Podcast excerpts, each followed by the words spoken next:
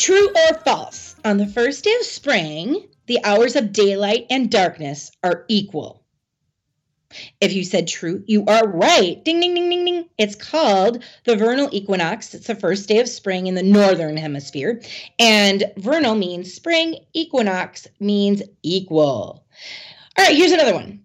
Just as four leaf clovers are thought to bring good luck, how many leaves are on a four leaf clover? Not really tricky, right? There's four. So today I'm going to give you four tips. And by the way, there's no statistical scientific evidence that they really do bring you luck, but hey, why not? Why not hang out with one?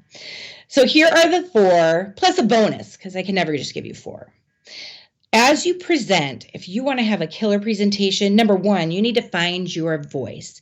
You don't want to be anyone but yourself. You want to come up with your own stories, your own visions, your own thoughts. Some people say my sister and I sound so much alike. Well, we grew up together, so we have a lot of the same isms, right? How we vocalize, our pauses, maybe some of the things that we say.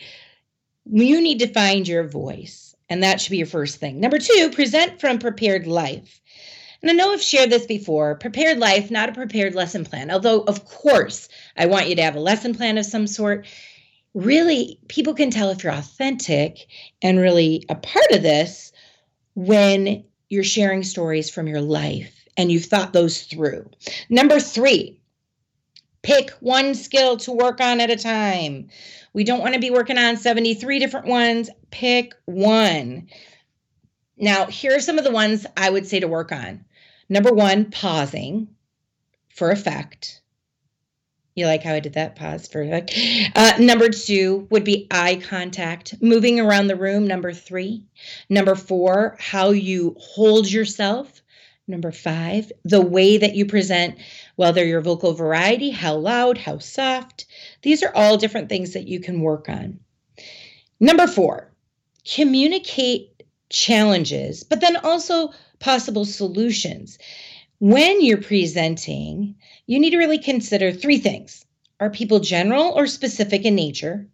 Are they participative or reflective in nature?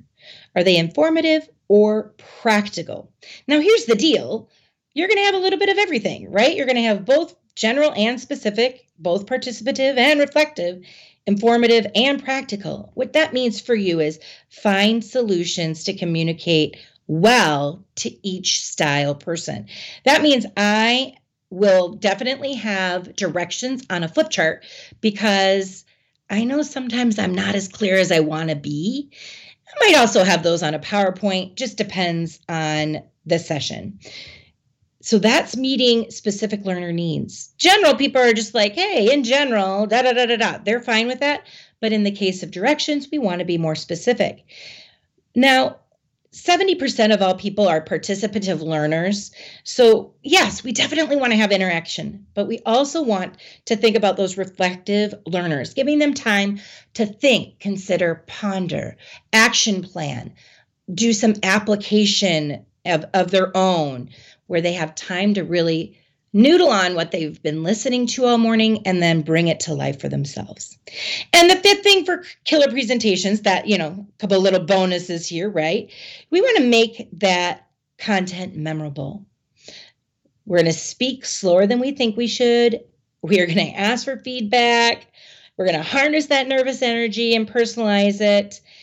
But we want that content to be memorable. So, what makes something memorable? Well, I don't know about you, but do you know on the first day of spring, the hours of daylight and darkness are equal? Well, that might be a great way to hook people in and then bring them in to the rest of your session.